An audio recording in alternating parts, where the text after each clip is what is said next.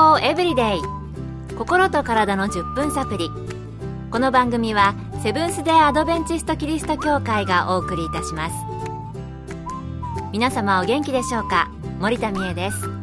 今日もあなたやあなたの大切な人の心と体の健康に役立つ情報を短い10分間にぎゅっと詰め込んでお届けします。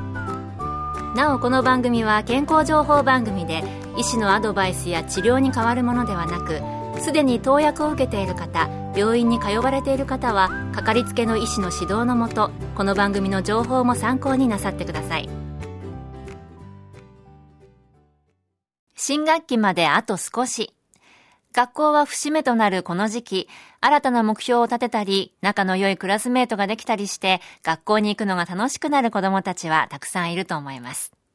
一方で、やる気が出なかったり、クラスに馴染めなかったりして、学校に行くのが嫌になってしまう子供たちもいるのが現状ですね。今日のトピックは、子供の心の健康で、学校不適用です。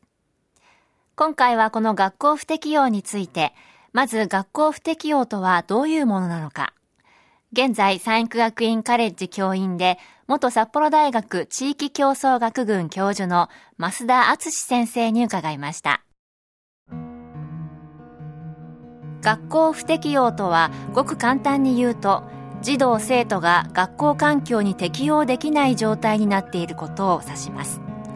この状態が続くと、学校での諸活動に意欲を失ってしまうようになっていきます。その結果、不登校やいじめ、あるいは授業妨害という形で出てくる場合が少なくありません。このことを端的に表す言葉として、小1プロブレムや中1ギャップがあります。幼稚園から小学校、あるいは小学校から中学校に入学する時期に起こる不適応行動を指しています。学校不適用の具体的な行動としては様々なものがあります。そしてその原因も様々です。ここでは不登校を例に挙げて説明をしたいと思います。不登校は一時期減少傾向にありましたが、2013年頃より再度増加してきています。特に中学生の不登校生徒が多くなってきています。これまでの研究ではその原因として、不定収素、抑うつ、生活習慣の乱れなどが報告されています。また文部科学省の調査では人間関係をめぐる問題学業不振情緒的混乱などが報告されています。しかしこれらは一例であってまだまだ多くの原因が予想されます。さらにこれらが単独で不登校を発生させているわけではなく様々な原因が複雑に絡み合って不登校という現象を起こしていると考えられています。この辺りが問題の解決を難しくしているのです。ちなみに文部科学省は不登校が長期にわたって継続している理由を分析し不登校には無気力型遊び非行型人間関係型複合型その他型の5つのパターンがあるとしています。うーん原因は本当に様々あるんですね。では、増田先生が学校不適用について研究されて何か分かったことはあるのでしょうか？近年、自己肯定感という言葉がよく聞かれます。この自己肯定感とは自分を肯定的に捉える感覚です。具体的には自分は大切な存在だ。自分は価値ある存在だと感じることを言います。この自己肯定感は感覚的なものではあるのですが、自己肯定感が高い人と低い人ではその行動に大きな違いが認められます。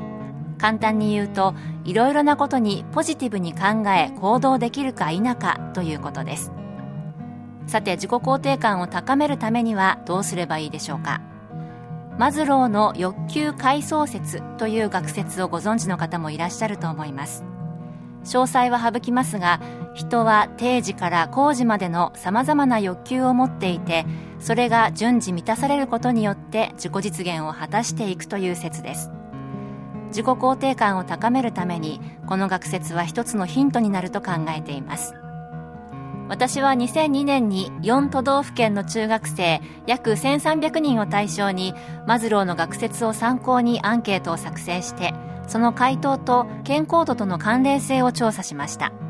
その結果受け入れられているか愛されているか認められているか必要とされているかの4つの項目に関連する質問に肯定的に回答している生徒は不定収素抑うつ生活習慣の乱れなどの発生率が低いという結果が得られました。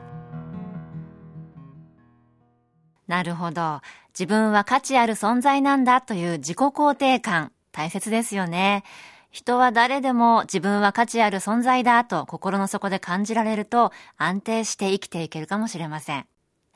それでは学校不適応の子供にはどのように対応したらいいのでしょうか。そして予防することはできるのでしょうか。ここでは学校に行きたくても行けないという状態になっている場合の対応という前提で考えたいと思います。まずは子供自身が自分は大切な存在であると感じることができるように支援するということではないかと考えています具体的には親として大人としていろいろと言いたいことはあるかと思いますがまずは子供の存在自体を無条件で受け入れる愛するということが大切だと考えます。次にちょっとしたことでも子供が一生懸命したこと言ったことを肯定的に認めること。そして子供を必要としていることを伝えることではないかと思います。これが必要な対応の一つであると考えています。いろいろな原因が複雑に絡み合って発生している学校不適応を予防することは簡単なことではないと思います。先に述べた受け入れられているか愛されているか認められているか必要とされているかの4項目が予防に役立つかどうかはまだまだ研究が必要ではあると思います。しかしこのような取り組みを家庭や学校で親や教師が実践してみる価値はあるのではないでしょうか。そして実践した記録を共有してさらなる予防方法を検討していくという地道な努力が子どもを育てていく役割を担っている大人にとって必要ではないかと考えています学校不適応。原因は様々ですが、子供たちが自己肯定感を持って生きていけるように、まず子供の話をそのまま聞いてみたいなと思いました。今日の健康エブリデイいかがでしたか？番組に対するあなたからのご感想や取り上げてほしいトピックをお待ちしています。さてここで健康の鍵をあなたにお送りする健康セミナーのお知らせです。東京衛生病院のドクターによる病気やその予防のお話